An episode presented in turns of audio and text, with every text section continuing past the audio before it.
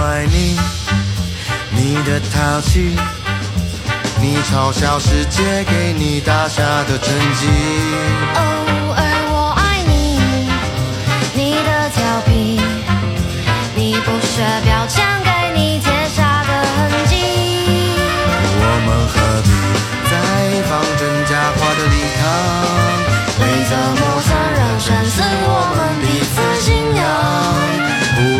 如私奔到别人婚礼场，当婚礼怎了？大包肉羹，打破鸡汤。嘿，我爱你，but We are not getting married.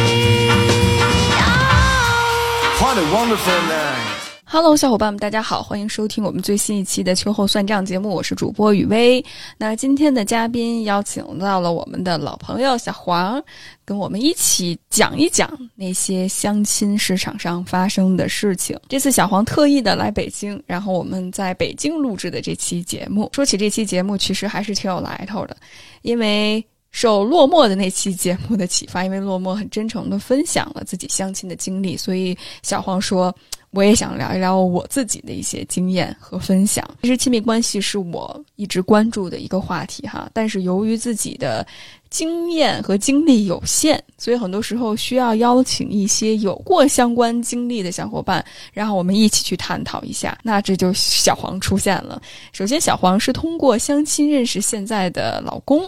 那他也是。经历了跟不同的男性交往，然后再加上他自己也热衷于给他人介绍对象哈，包括他也有朋友是专门从事相关领域月老行业的这个从业者，所以他其实了解很多行业的内幕。那这次特别邀请小黄跟大家聊一聊，如何能够去更好的基于自己的现实和相亲的过程去满足自己的需求，而不会被带偏，因为。聊下来之后，我真的觉着，如果大家不带着觉察相亲市场上的话，很可能就会被这个游戏规则当成商品一样自己被买卖，让我们自己物化自己，同时也会物化对方。那到最后，可能我们只是选择了一个商品，而如果我们带着寻找爱情或者是呃寻找终身伴侣的这种想法去进行下去的话，那很有可能会遇到一些阻碍。所以，我们聊一聊那些在相亲的过程当中遇到的一些期待的调整，或在这个过程当中对于自我的探索，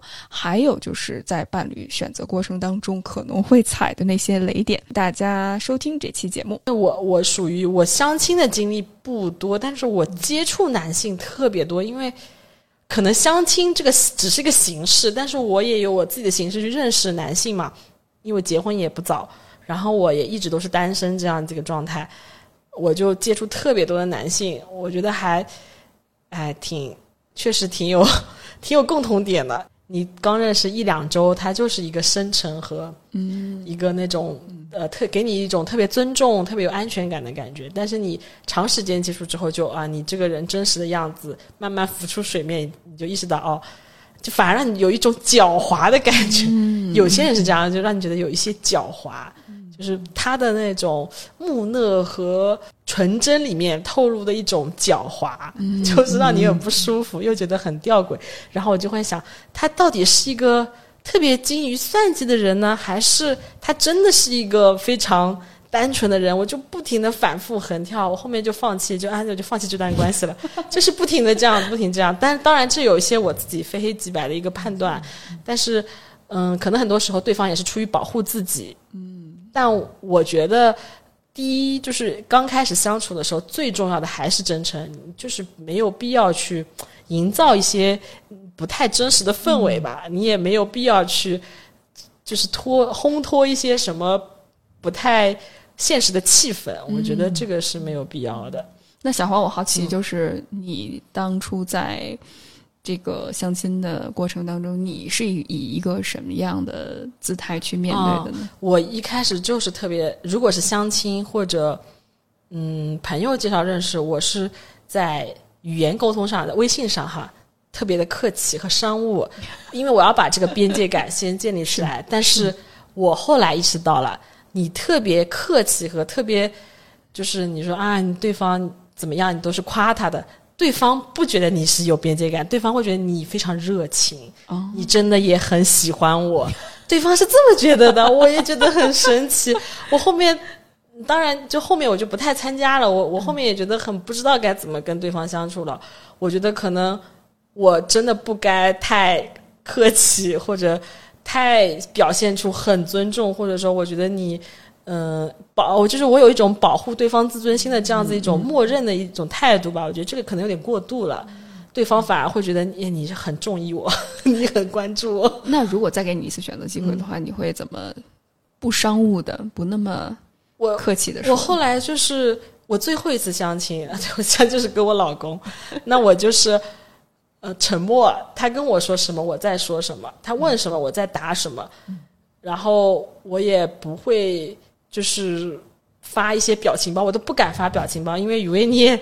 嗯，可能了解我是一真的表情包可能特别多 特别多的人，我就有时候不想说话，就发一个表情，发一个表情。但是我习以为常这种习惯，对方可能会觉得我很热情，但也这个也可以理解，所以我就很谨慎，我控制住自己，不能发任何的表情包，甚至标点符号。然后你就他说什么就答什么，但是你的语气上你又不能特别僵硬，你又要加一些语助词。就好的，你不能发好的，你说好的，哦，好好的，然后或者怎么样，就是，但是你又不能有表情，就很痛苦。是对我来讲是没有真诚了，我没有做到真诚，因为这不是真实的我。我真实的自己可能，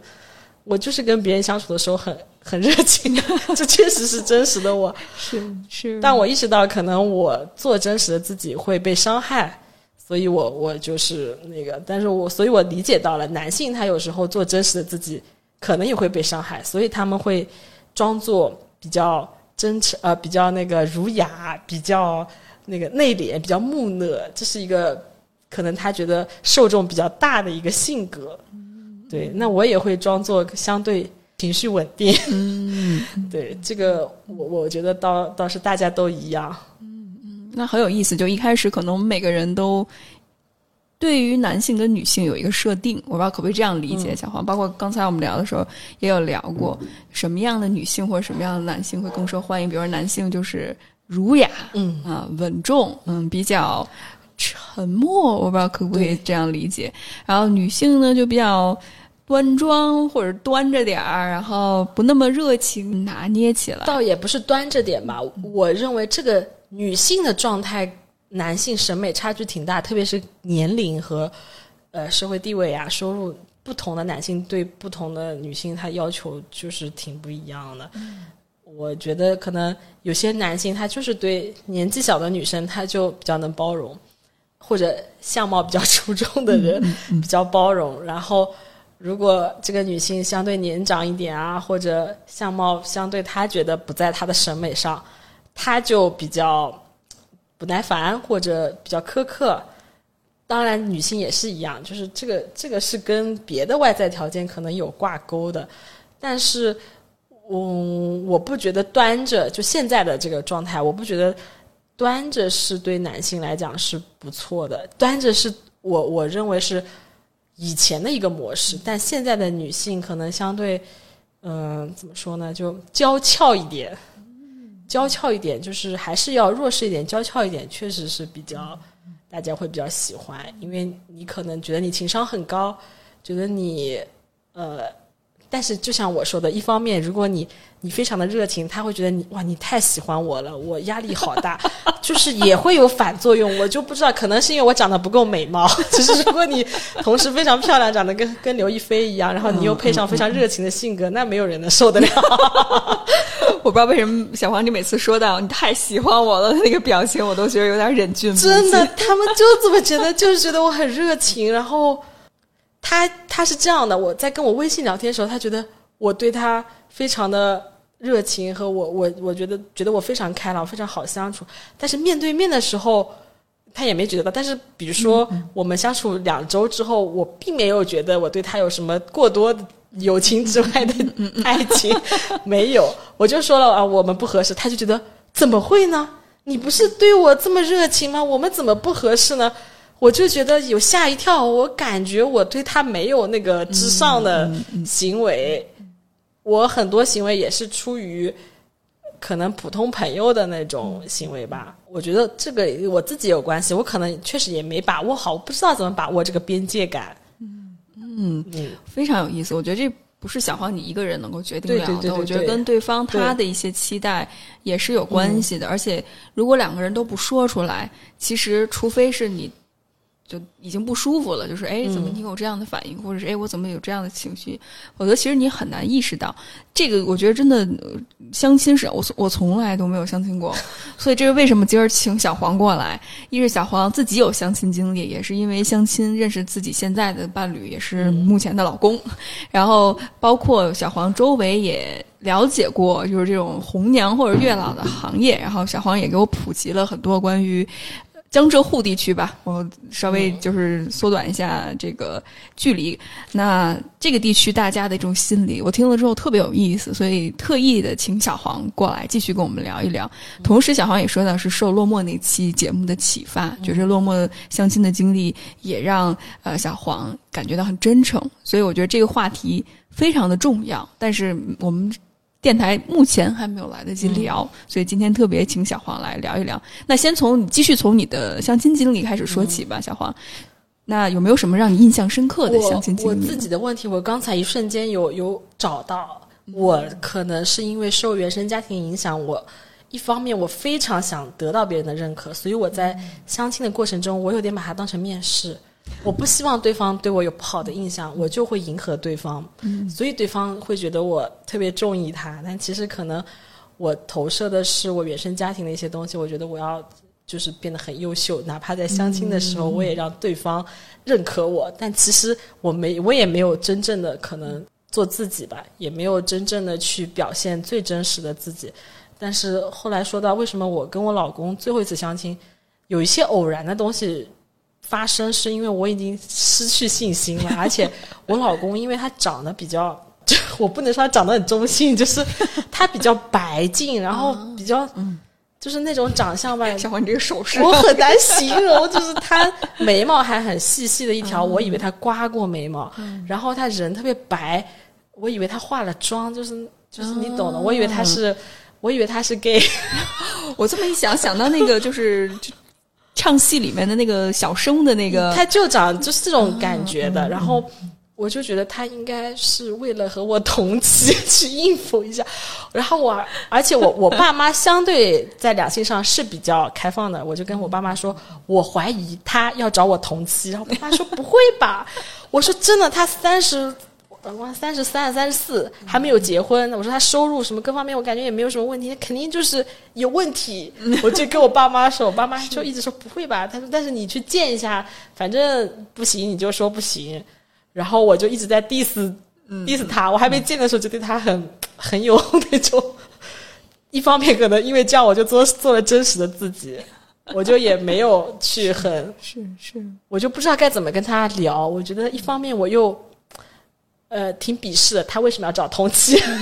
我当时已经认定了，已经认定了，我已经认定了，因为他他那些照片哈，那些就是长相特别像。不过我我可能是。有有我自己我有自己的问题，因为我我周围还挺多这种情况的，因为我这个行业吧，男性就没有什么直男，嗯，因为我每天就是就很腐吧，我觉得每天周围都是这样的，然后我就自动带入，就就是长得相对比较可能比较在意卫生，然后在意一些发型的那种男生，我都会觉得他好像有一点 就是。我会有先入为主，当然我我我很包容，对于这种现象我包容，但是我只是不包容同期这个现象，所以我就很对他就是有有一些偏见，然后他对我也有一些无感，是因为他相亲的经历实在太多了，他已经觉得他不太会成功了，他已经相亲二十几次，因为他是做 IT 行业的，嗯，他的那个同事没有一个是女的，基本上没有女的，然后平时也只能从相亲去。就是找对象，因为可能比较传统吧，他的父母包括他还是认可想要找一个本地的，比较传统。这个想法是比较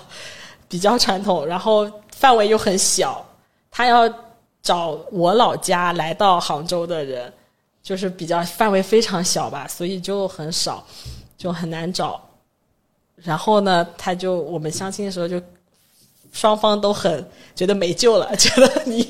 我们也就可能交个交个普通朋友吃个饭，也不会再有下次。我是认为没有再有第二次的。然后他就觉得先聊聊天为主，不要再想别的，因为他之前有可能可能也有比较合适，但是可能一两个月之后又觉得不合适的，有好多这样的经历了，有很多自我保护的这个机制在里面，就不会你期望很高，大家都做好了期望管理，这个还蛮重要的。然后我见到他第一面，我就觉得他应该不是不是 gay 啊，我老公不会听这个节目，所以我觉得，我觉得他第一面我就觉得嗯应该是直男。有一个很现实的情况是他的。小手指甲特别长，他会用这个指甲去抠耳屎，你 知道吗？我的天其实这个点很多人是接受吧。第一面你你意识到这个手甲很长，你肯定就再见 pass 了对 pass 了。但我当时 因为没有期望，我觉得好像他这个，我也不能说这是一个致命的缺点，我只是觉得这个东西很让我，就他这个人很土吧，让我觉得很土，也没有别的想法了，然后也没有说。想要跟他共度余生，但也没有想要就是跟他决裂，没有到这么极端，就这么就是接触下去了，所以比较幸运吧。然后因为这样也没有很多所谓的创伤型的那种吸引，也没有，因为就是开始有很多质疑吧，有很多那种呃防备，怎么说，有一些评价在里面，可能没有。没有办法做到一下子哇，好上头，你就是我命中注定，哎，听起来确实也挺不靠谱的。就没有办法第一面就做到这个。但是确实他那个就是手指甲很长，让我打消了他是 gay 的这个念头。我觉得他应该就是一个很土的那种个互联网行业的直男，就这种想法。只是他。人的性格比较比较婆婆妈妈，或者 相对来讲不是那么的有雄性荷尔蒙的这样这样子一个一个类型，对，哦，很有意思。我第一次听见 这么去形容自己的伴侣的，他 他应该不在意。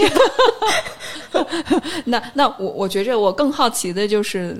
如何从一个感觉很土的直男程序员，还有很婆婆妈妈的性格，很中性的这种性格，到你决定，哎，这个人可能还不错，我想跟他继续走下去。中间有很多次不舒服了，但是这个是我自己的问题，其实对方完全没有让我有一件事吧，就是我可能跟他约会三四次之后，有一天我们约好十二点，他十一点半就来接我了，我那一次非常非常不舒服，我就有感受到一种控制嘛。他说没关系，你你十一点十二点下来也没事，我我就在下面等你。这种感觉让我非常不舒服，我就想拔腿就跑，就想再也不想见这个人。但这个跟我自己的一些 奇奇怪怪的心理机制有关系。我当时非常非常不舒服，我就想再也不想见他。然后我全程就是这个行程上行程中，我就是臭脸，我就不想跟他说话，然后说很多比较有评判的话吧。当然不至于到攻击就不开心，就是一直不开心，然后很沉默或者怎么样。对方有察觉到我的情绪，但是他有说，他说，他说没有关系，如果你觉得很不舒服，我们现在就回去，然后我们下次再约。他说，他这样一说我就好多了。那他还说啊，你这样子的话，你每个人都一样的，他就都有不开心的时候，然后会有心情比较不好的时候，然后。我当时就觉得好多了，然后我就回家了，很快结束行程回家。回家之后我就觉得好多了，然后他还来问我，他说有没有好一点或者怎么样？嗯，我我就觉得舒服很多。虽然他还会用一些没有边界感的表情符号，什么拥抱啊什么，就很不舒服，我就非常不舒服。但是我也说不上的，就是我该怎么办？我也没有觉得他不好，就会这个会让我不舒服吧。当然，这个跟我这是我觉得是我自己的一个。那个投射还是怎么样，我都搞不清楚。但是我大概是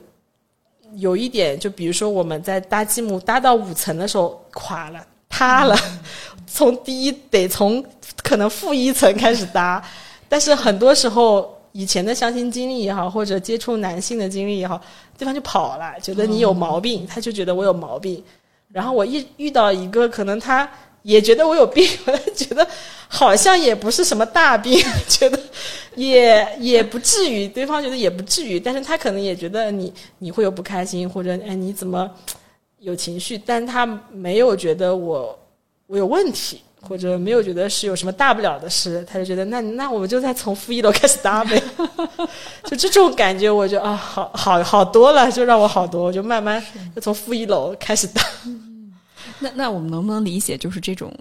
楼其实就是你对他的一种信任感，嗯就很容易可能他就会触碰到你的那个底线，然后会让你对他的信任一下子崩塌，嗯，然后重新开始去建立这个信任。对，而且因为我有跟雨薇聊过，我有受到过可能跟性有关的一些小的一些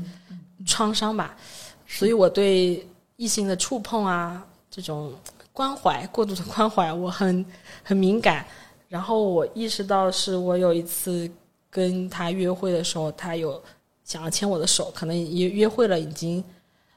两两个月，你约会两个月，其实这是已经属于一个比较正常的一个时间。对方想牵我的手，他一碰到我的手就就打开，我就我就打开，我说我不想牵手，然后对方并没有表示出任何的不开心，也没有表示出他窘迫，没有任何的这种呃怎么说情绪上的反馈，让我我又觉得啊，我我还行，要不然我当场就可能非常的不舒服，然后。我那个时候警觉到一个什么程度？就我们去看的电影，电影叫《沙丘》。我现在就是《沙丘》那个电影的时候，我全程就是这样抱着，我抱着我的就是抱胸这样坐着，因为我很怕他突然又要牵我的手，因为我有有这样的经验，就是对方可能执着于在看电影的时候要牵女生的手，我就很害怕，我很害怕，然后就发现哦，他他也没有。然后这个试探过后，他就跟我说：“他说其实我我内心也没有觉得不舒服，就算你可能啊、现在还没有想要牵手，他说其实对他来讲也没没什么，不管是不是真心的，他可能意识到我在这当下需要安抚吧。哦，嗯，当然这个我也不知道他怎么做到的，我不知道他是怎么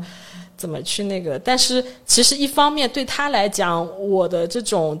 边界感，或者我在捍卫我自己可能身体上的边界感，以及一些心理上的边界感，对他来讲也是让他觉得可能舒服吗？让他觉得哦，我好像还不需要付出很多，我好像还不需要特别的投入，我还可以怎么说呢？再考虑一下。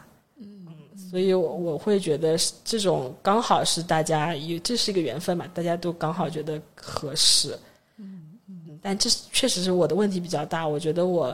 当然我不是说我自责，但是我也很，唯一我觉得比较遗憾的是，我没有在进入这段亲密关系之前就进行一个自我的重建。我觉得如果我当时重新重建的话，我可能后面也会可能走得更顺利。对。因为当时我内心有很多奇奇怪怪的东西，原生家庭的影响呀，包括以前情感经历对我的伤害也好，有很多这方面的东西。对，是是，我觉得真的特别难，就是除非你真的遇到一些坎儿的时候，否则很难真的意识到我需要的是自我成长和自我重建。当说到相亲的时候，我们想到的都是我要找什么样的途径去找到那个合适的人，或者是哎大家觉着什么样条件好，那我从这个游戏规则当中就是找到那个好的人。所以我其实挺好奇的，小黄，你刚开始去相亲的时候和到最后你决定跟这个人在一起。呃，听起来我觉得他还是挺，就是有那种很照顾人的那一面，嗯就是他其实挺愿意去照顾对方的一些情绪和感受。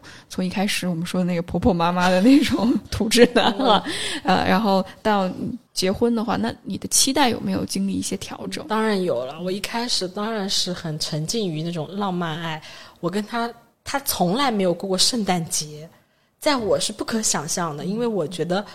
就是圣诞节对我来讲是一个非常快乐的东西，虽然就是现在是提倡不过洋节了，但是我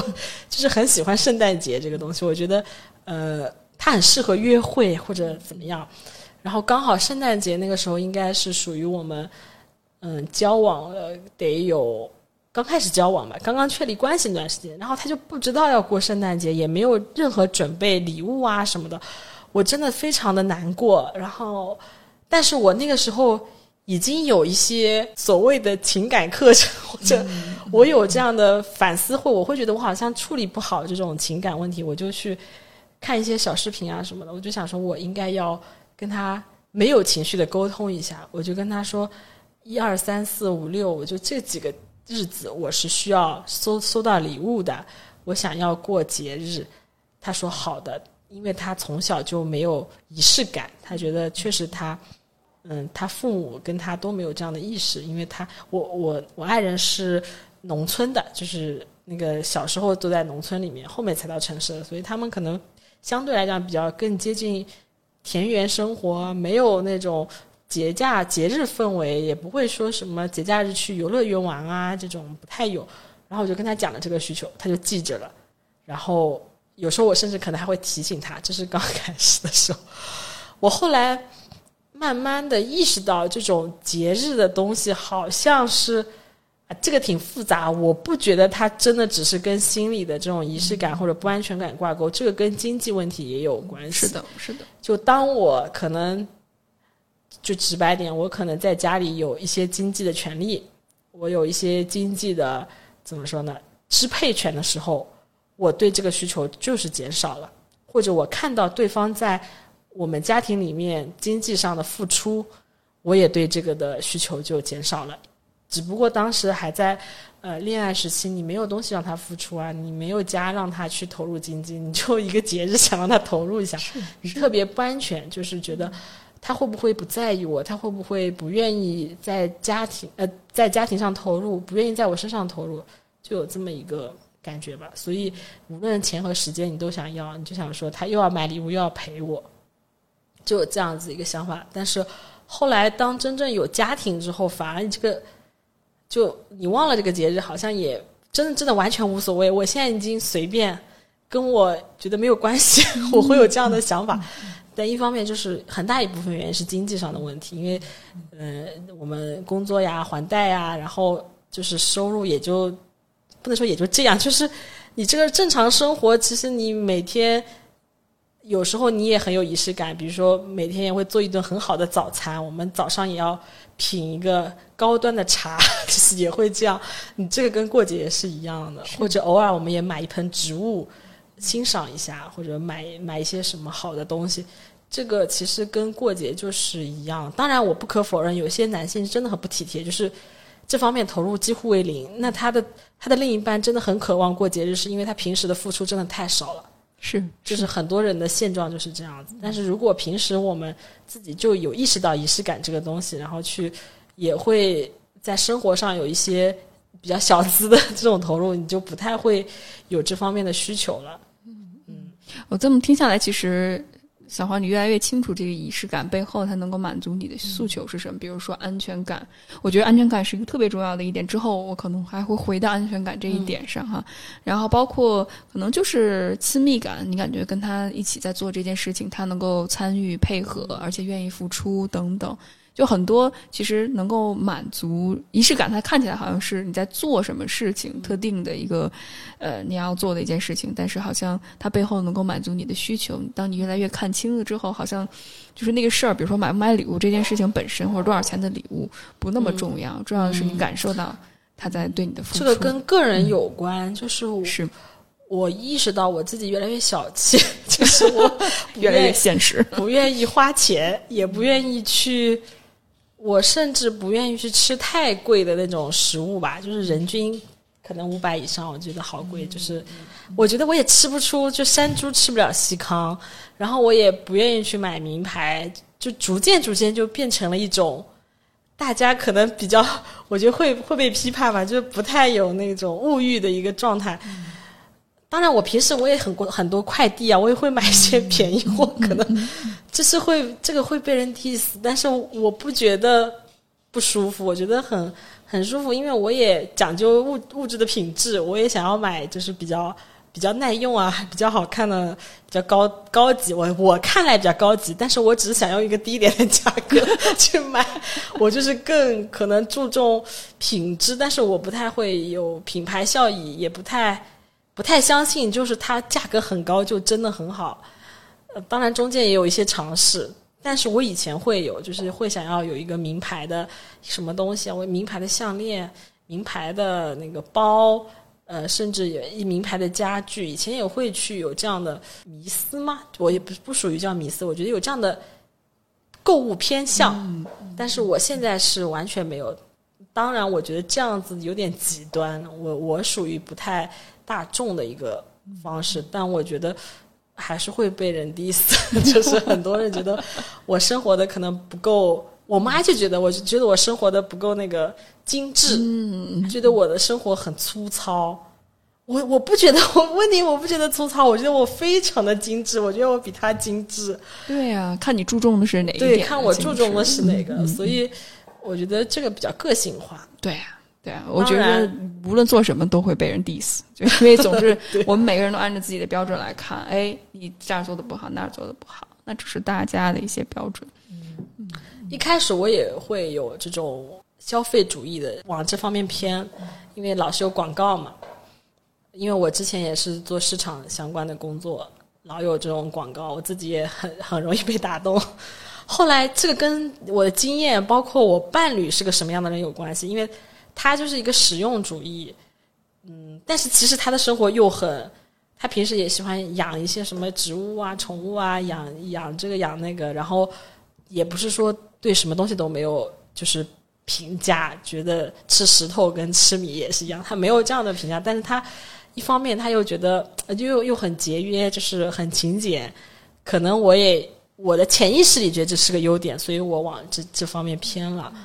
我只能说，对于家庭来讲，这个习惯累积更多的经济上的好处，呃，也不能去评判它到底是好还是不好吧。其实我觉得你去呃多看看世多看看世界上哪个东西更好啊，也是一种体验。我不觉得它真的是不好的。是的，是的，我觉得就是个人的选择，并且如果你的这种生活方式能够满足你的话，我觉得就是处在一个很自洽、很和解的状态。那我我听到，其实呃我自己虽然没有相亲过，但我看到很多就是在相亲市场上苦苦挣扎的女性居多哈。嗯。那我听到他们其实会有这种期待的这种冲突，嗯。呃，就是一方面呢，又要找一个条件好的，当然条件好，它里面有各各种各样的，嗯有身高啊、学历啊、呃、收入啊、长相啊等等哈，不同。但同时呢，好像也需要情感上或者是浪漫爱的那个部分。而且很多情况下，我发现这两个是冲突的，所以很多人都处在既要又要的这种状态当中。嗯，当然是冲突的，这个非常，我非常直观，因为我我爱人他自己相亲二三十次吧，加微信至少有二三十个，真正见面可能没有这么多，但是他呃相亲的经历真的是非常丰富的。我我认为他之所以相亲失败，就是说他可能一开始满足了对方可能呃一些外在的需求，比如说收入啊，因为他他做这个互联网相对收入还行，在杭州能反正能过日子，然后呃。他的原生家庭，他也是独生子女，那相对来讲，他原生家庭对他的经济上的帮助是可以得到集中的。还有一方面就是说，他也不属于特别丑，身高嘛也不属于特别的矮，也不高吧，就是正常的一个状态。他是能满足别人需求，但是他满足不了对浪漫爱的需求，也满足不了那种。哎，有些男生就确实很有魅力，你见他第一面，或者你带出去都觉得特别有面子。这个话，男生也会说，有些女生带出去也特别有面子。没错，相互的，嗯，对，有些男生你觉得跟别人讲这是我男朋友，这是我老公，哇，好多人羡慕啊，这种人男生也有啊，就是他也不属于这种啊，然后这样是不是会物化男性？我不能这么说。没事，我们先物化，然后到时候再解构物化的这个部分，因为我们说的是相亲市场对，或者有些男生事业上特别成功，呃，就是 CEO 或者反正你就各方面都很不错，就很有面子嘛，他也不能满足，就是他在嗯、呃个人魅力上和浪漫爱上可能是很难让女性满足的，没有那种怎么说，没有核心核心卖点。如果它是一个产品的话，先物化它哈，它没有核心卖点嘛。但是你不能说这个东西难用，就是这么一个东西。嗯，所以我觉得女性也一样，很多女性她也是遇到这么一个困境，就是男生现在男的也就是很难搞，他会觉得这个女生好像哎也还行，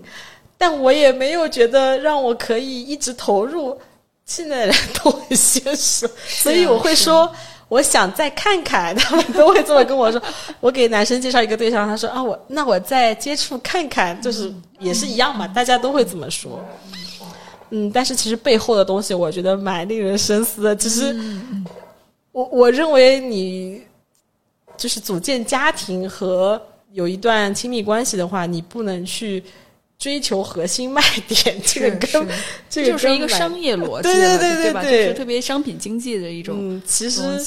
比较现实，就是确实要回归到现实，就发现哦，好像有一点，好像他没有办没有激怒我，就是我发现我跟他相处两天，他都没有激怒我，没有让我有一点不舒服。其实看似要求很低啊，没有让我不舒服，但其实要求要求，很高，其实嗯很高的。对，所以相反，很多人他会被那个核心卖点吸引，但是他没有办法去思考背后说，哎，有没有让他不舒服？他可能忘了，就忽略了这个。大部分人一开始相亲所谓的成功是这样子的，就是我一开始就觉得哇很对味，我们都特别爱旅游，我们都嗯很很爱吃辣，或者我们都喜欢周杰伦，真的有，啊，这是我这是真实的，我不说是谁，但是我周围真的有有朋友是这样子。是是，然后很快的进入到亲密关系。当然，他后面磨合的就也会有很多痛苦的地方。对对，因为我发现就是这种商业经济或者是这种呃消费主义的对于人的关系的异化哈，就是把关系或者是把伴侣当成一种商品，就是消费，就是他不是一个有情有有感的人。嗯，很多时候女性也这样去物化自己，也这样物化男性。就像刚才小花我们批判的这样哈，因为的确你相亲市场它就是一个市场，你交换的商品它它评判你的只有商业价值。那这种商业价值其实都是被赋予的，所以你这个人你的特色是什么？你的那种情绪和感受，它不抵，比如说你的那些标签儿，你的就是卖点，比如说我身高一米八五，或者我们家北京四套房，然后三套房都在二环内，或者是呃我呃就是天赋异禀，嗯、对吧？我博士后 学历，对吧？就是各种各样，当然有现在学历太高也会被歧视哈，但是就是你懂我意思，就是它的那个市场价是被市场的这个价值所评判，跟这个人是什么，所以你很少说，哎，这人这男生让我感觉到不舒服，或者这个女生让我感到不舒服，那背后是什么？可能也是自己的一些，比如说之前的创伤性的经历，或者是确实对方性格就是有一些边界感不清的这个部分，就大家不会去探索太多这个部分，而只是说这市场价格怎么样，就跟卖买房卖房似的。对，所以到一定程度，我觉着，其实刚才如果以这样的方式来聊的话，其实聊的就是买卖，就是生意，就不是情感了。所以我觉着，如果进入到这个逻辑里面、体系里面的话，那你选择的标准是什么？我觉着小黄，我听到你的选择标准可能逐渐的从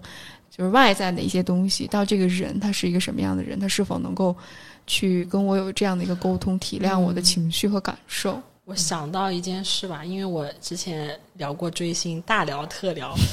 包括我，其实我去相亲吧，我我有这个意识，我就觉得对方不能歧视这些东西。如果他一表露出歧视和无语，就表示你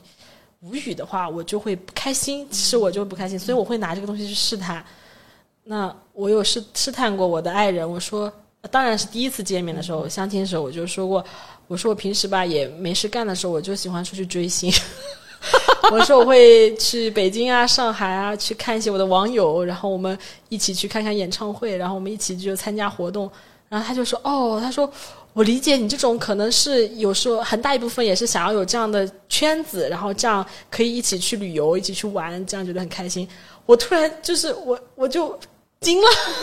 没有听过男生这么说过是吗？我没有听男生有这样子的，我有听过，但是是我们行业内的男生，但是听他一个就是。我也不懂他是怎么理解这个事情，他可能不理解，所以帮我找到一个借口。我也不知道，我就觉得嗯，惊了。但他确实是这个意思，他总结的还很到位。大家就是这么个团体嘛，对对对，还蛮蛮惊讶。但是我觉得就是需要大家都对彼此没有刻板印象。这个背后的东西太太多了，我也不知道该怎么解释。比如说，我也没有因为可能他指甲很长，我就觉得他很讨人厌，或者就直接就不那，我我也觉得啊，忍受一下。是只是他的一个生活习惯，而且他也没有指甲里有有污垢，只是比较长。哦那画面感一下就出来了。就别人看来就是会觉得，当然没有像老佛爷那么长吧，嗯嗯但是可能有三毫米，哦大概这么个长度。我当时就觉得惊了，因为有老一辈有些男的会留这种，特别长的，然后裤腰带上绑一个钥匙串的那种，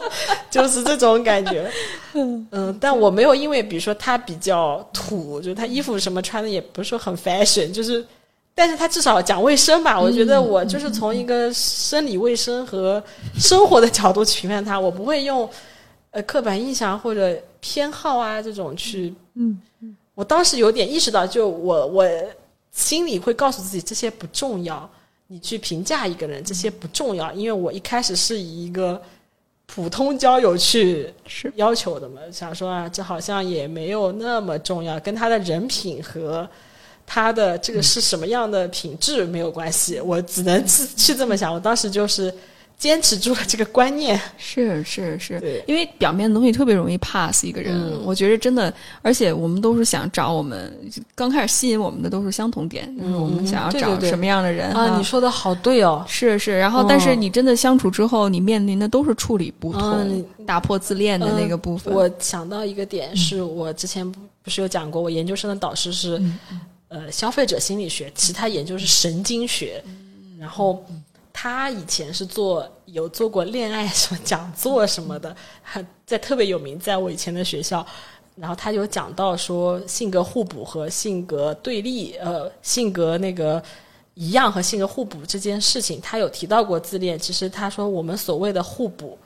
其实根本就不是真正意义上的互补，是只是说对方拥有一个你非常想拥有的优点，没错，然后我有一个我的缺点他不在意，然后我又有一个他非常想拥有的优点，那么我们会觉得这是互补。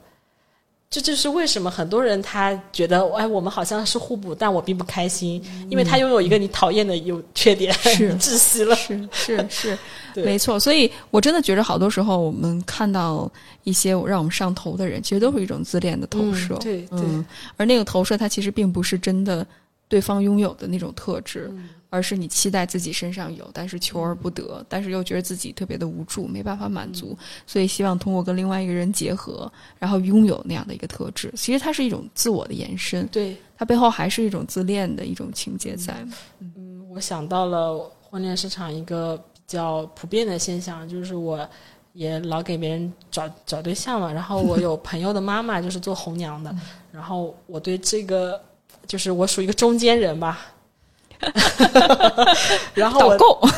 中间人对，然后我经常给他推荐单身女性，但是其实单身女性资源真的非常多，但单身男性非常少嘛。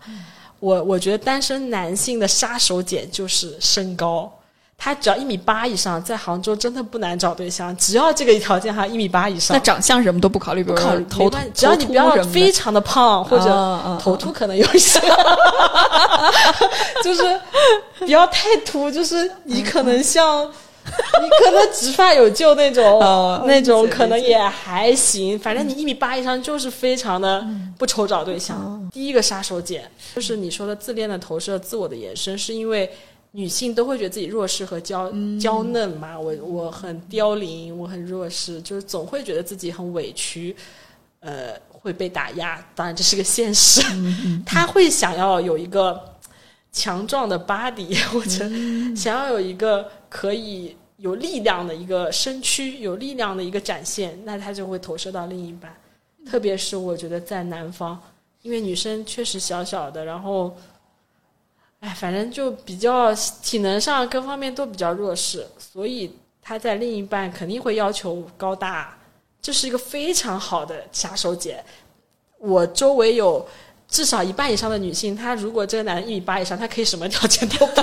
相对就不看，没有这么夸张，但她确实会放宽很多很多要求。但是我觉得特别吊诡的一点就是，虽然他身高很高，嗯然后也能够给到你这种身高差，你会觉得特别有安全，可以被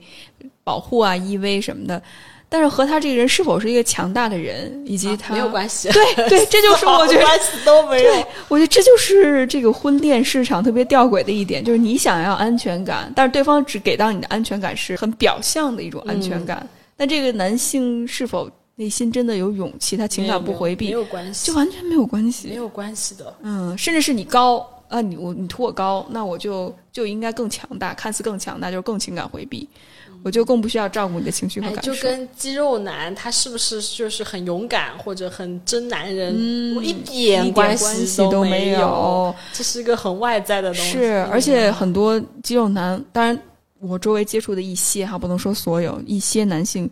小时候都被父亲家暴过，嗯，嗯或者被母亲家暴过，所以他们特别需要练得更强壮一些，去保护自己简直是。科学算命。因为我接触我我有相处过，就是当然还没有发展成亲密关系，但是在这个边缘的，就是我有发展过这样一个对象吧，他就是一个非常沉迷于练肌肉的一个男性，他就是他的父亲非常的严厉和压抑，所以他说他从小就是很想。就是他到了大四的时候，好像接触到这个东西，他就觉得贼解压，觉得很很渴望有这种健身啊，去虐自己，然后就渴望去冲破一些权利和桎梏吧。是是，我觉得这个非常真的跟科学算命一样。嗯，没错，就特别有意思。就是我觉着，当然我们不是说以偏概全哈，但我觉得真的好些不心理的背后的原因，值得大家再琢磨琢磨。就不是说好像身高高或者是有肌肉强壮，他就一定是一个能够保护你的人。而且我觉得女性，当然我觉着我很认同小黄说的，就女性确实面临很多现实的一些挑战。但是如果一直寄希望于对方给到自己这种安全感的话，其实他也很容易陷入到一段有毒关系当中，就会失去自己的自主性。嗯就是说了身高，就是高富帅，我觉得这个排序没有一没有一点问题，就是相亲市场上的排序，最第一名就是高，然后你高之后呢，就追求他的物质条件嘛，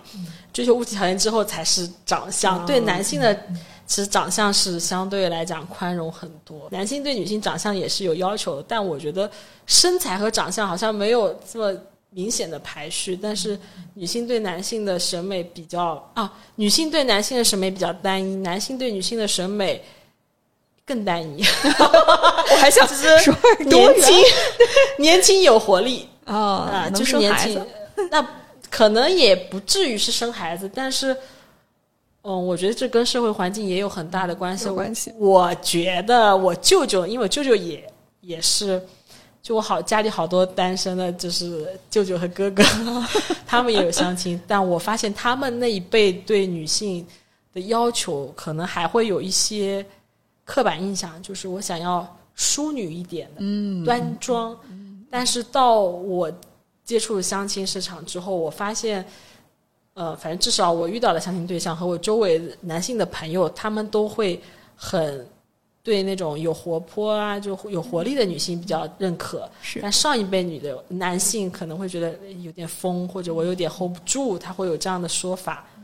但是我感觉就是年轻一点的男性，他会蛮认可，就适当的吧，有活力的，是很活泼的，然后可能他，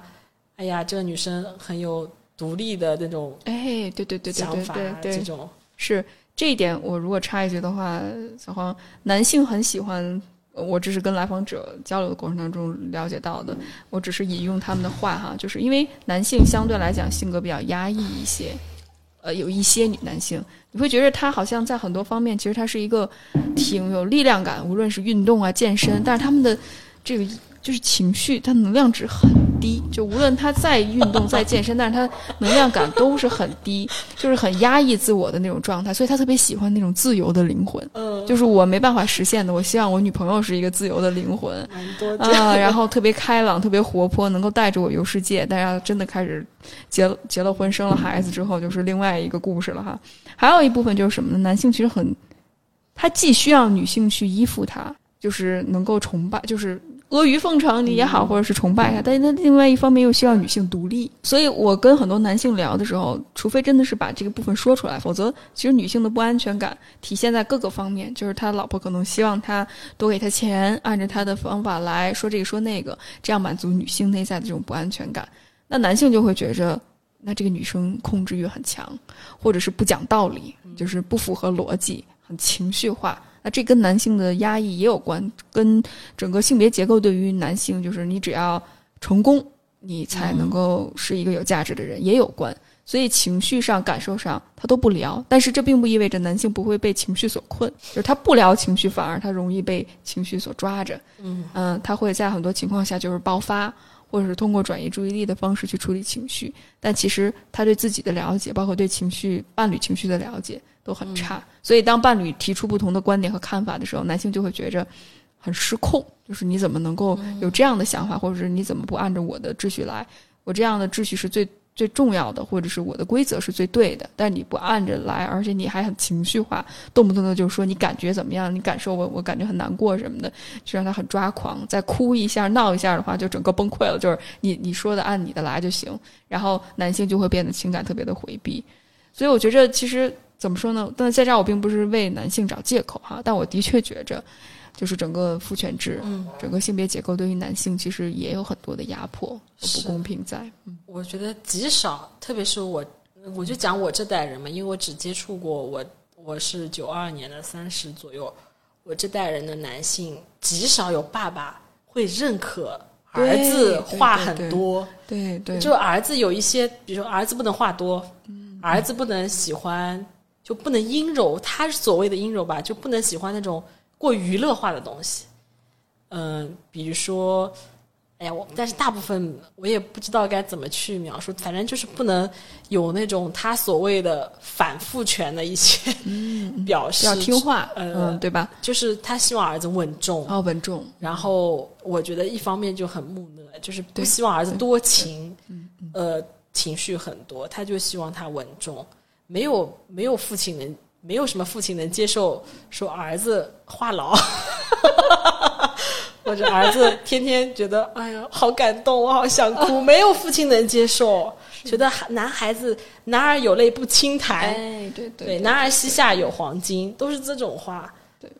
但是是因为古代他需要打仗啊，他需要去统治阶级需要这些谎言。对。现在不打仗，但大家还是觉得就这个东西还是需要的。是。其实我觉得“男儿有泪不轻弹”这句话就很反人 反对啊人类。，对啊，就是大家其实没有批判过对于男性的这种压迫的话，那女性她再讲求独立，就是你要进入亲密关系的话，特别是异性恋的女性，那你怎么办？那你就要我自己提升我自己就行了。嗯，但是整个制度对于男性的压迫也非常的强烈，甚至是很多女性在育儿，自己生了一个儿子，嗯，她也以同样的这种父权制的方式去要求自己的儿子。虽然可能他会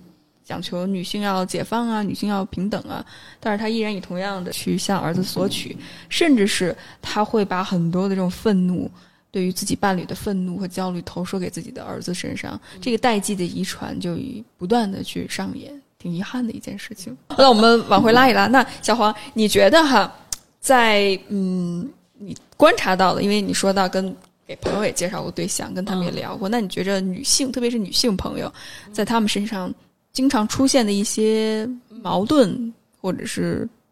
挣扎的一些点是什么？嗯挣扎的一点，我见过很多的，就是说，哎，比较粗俗的讲嘛，就是外貌和条件一直都无法满足，条件满足了，外貌不满足，外貌满足了，条件可能，当然可能是外貌还不够出众，是 就觉得没有条卖点件可能这就没有核心卖点，没有核心卖点，对，但是大家可能背后没有去思考这个人的性格哎怎么样，是或者是他他的那个这个人他的人品是有什么闪光点，没有人去思考这个问题。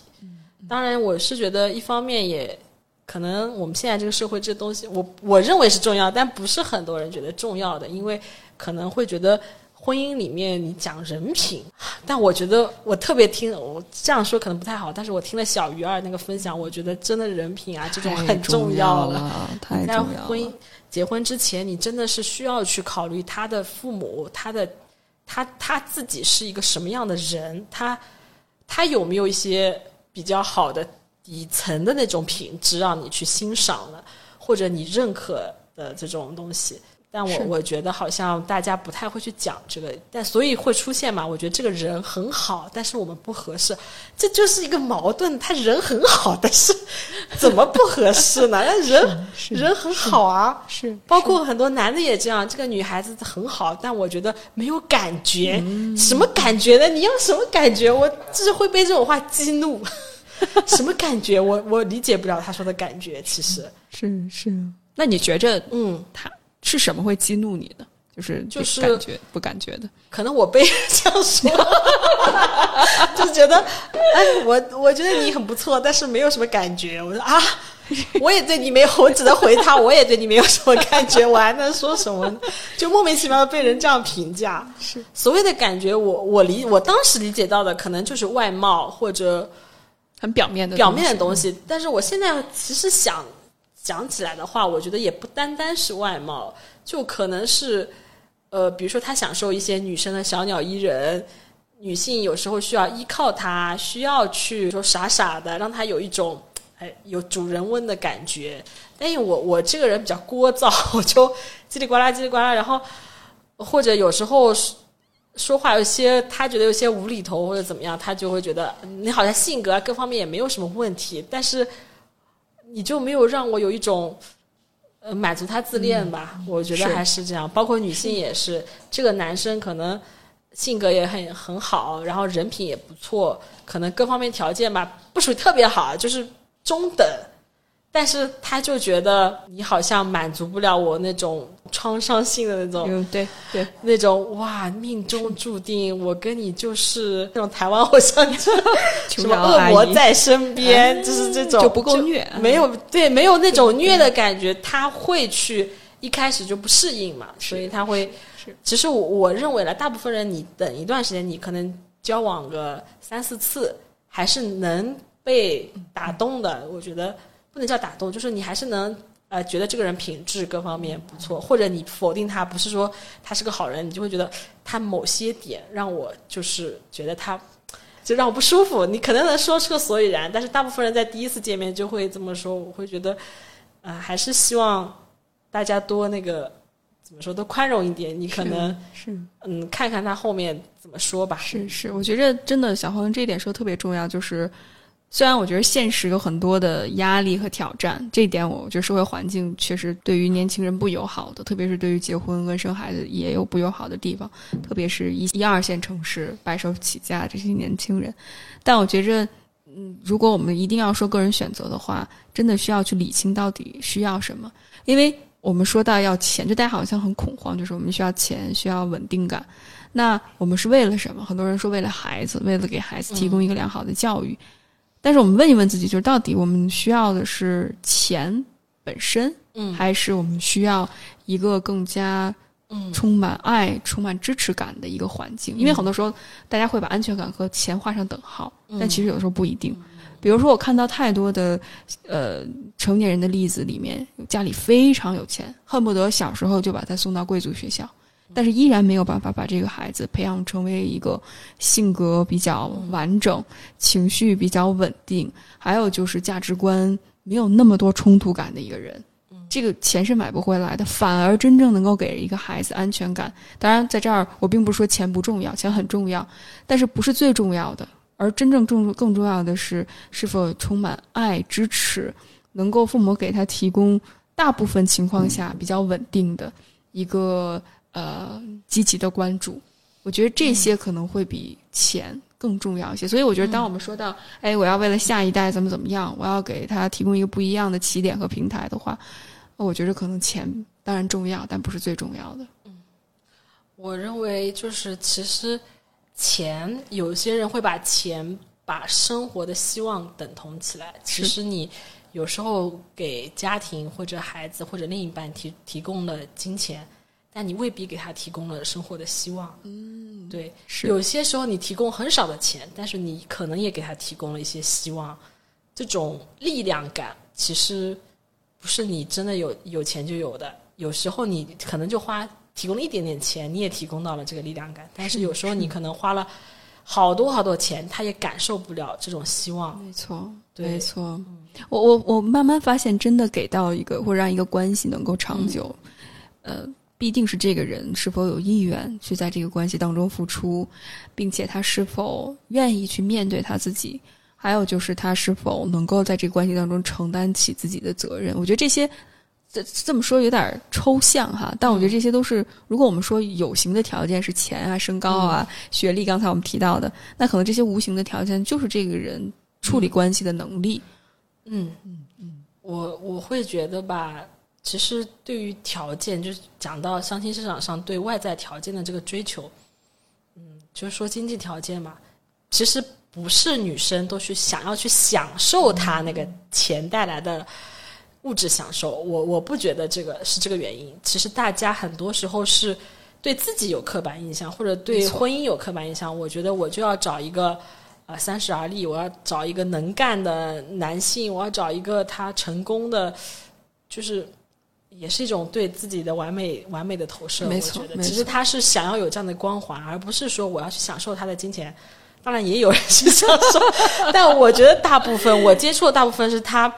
想要这个名头，但他不是想要他这个事实的东西。对，所以我觉得还蛮被误导的。很多人他赚的钱没有那么多，可能但他自己他有他的规划他也有他的这个努力吧。包括女生，她也有她的，比如说他本来就花的比较少，然后他认为他人生中在赚到多少钱，他就觉得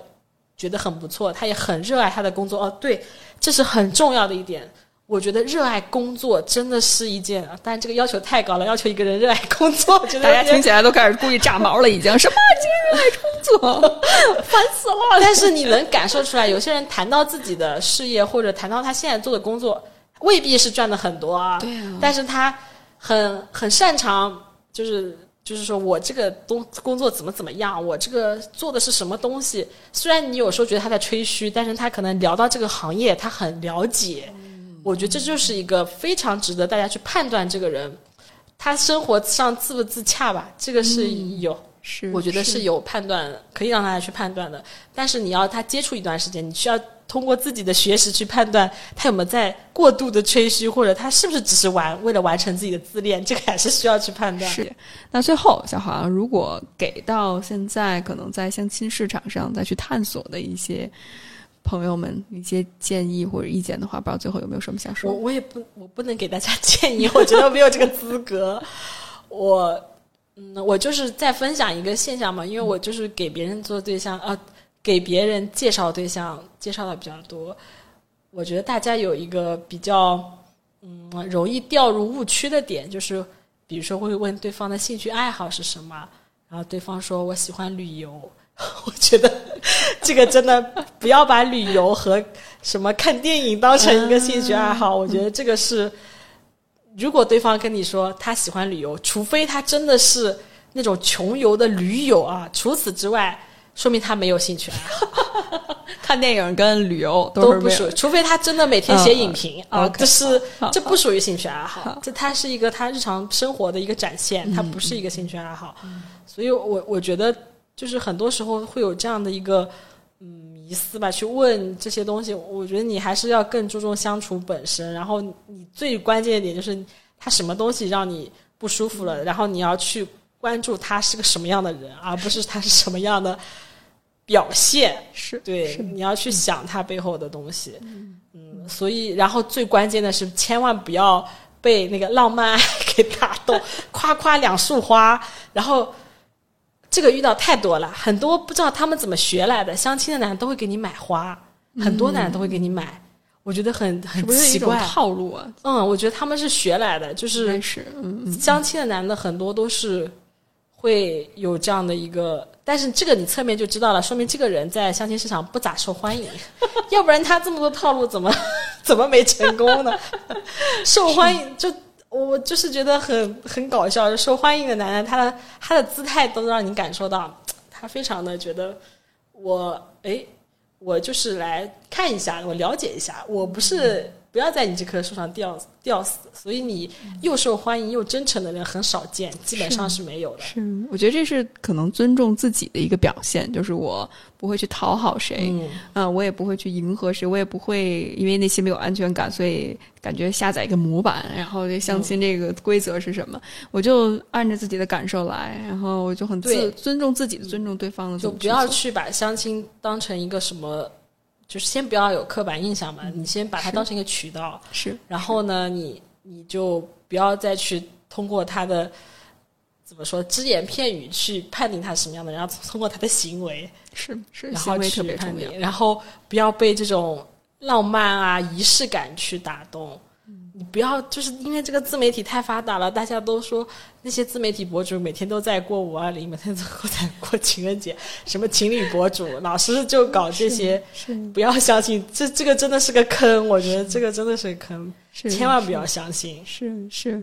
而且我觉着今天跟小花聊完，我也意识到，就是很多时候我们说是人碰不对，其实很多时候是我们自己首先自己的功课就没有做好，可能自我疗愈、自我重建的功课，我们分辨不出来什么是爱，什么是创伤，什么是爱，什么是控制。还有就是我们可能也缺少一些学习如何去跟他人沟通，特别是处理不同，就是诶，他跟我不一样，那我怎么能去处理这个不同？的能力，我觉得这不是一方面，比如说都是女性要做的功课，男性就可以因此而逃避这个责任。我觉得是双方的，所以我觉着今天聊完之后，的确婚恋市场很现实，有很多很现实的层面，但是真的想让一个婚姻长久，反而很多其他的因素，比如说如何去处理关系，如何去更好的表达情绪，可能一开始双方都要接受对方的现实吧，你要。就是把他当成一个普通人，他在这个规则下，他也会受影响。但是如果说你们真的能相处两三次，两三次约见，我觉得多少会开始慢慢的有一些真诚的交流。你再怎么现实，还是会有。但如果他两三次还是很现实，那他就是个现实的人。我觉得是是是是，而且牢牢抓住自己的核心需求是什么。对吧？就外表的这些，比如说指甲长啊，对不对？然后裤裤裤子腰裤子上别个钥匙什么的。但如果这是某个人的雷点，那确实那咱该 pass 该 pass。但我觉得真正抓住自己的核心需求，可能比抓这些细节或者表面上的这些点可能更重要。好啊，那特别感谢今天小黄的分享，我们就先到这儿。让我们来欢迎最美的新娘进场。而我爱你，你的淘气。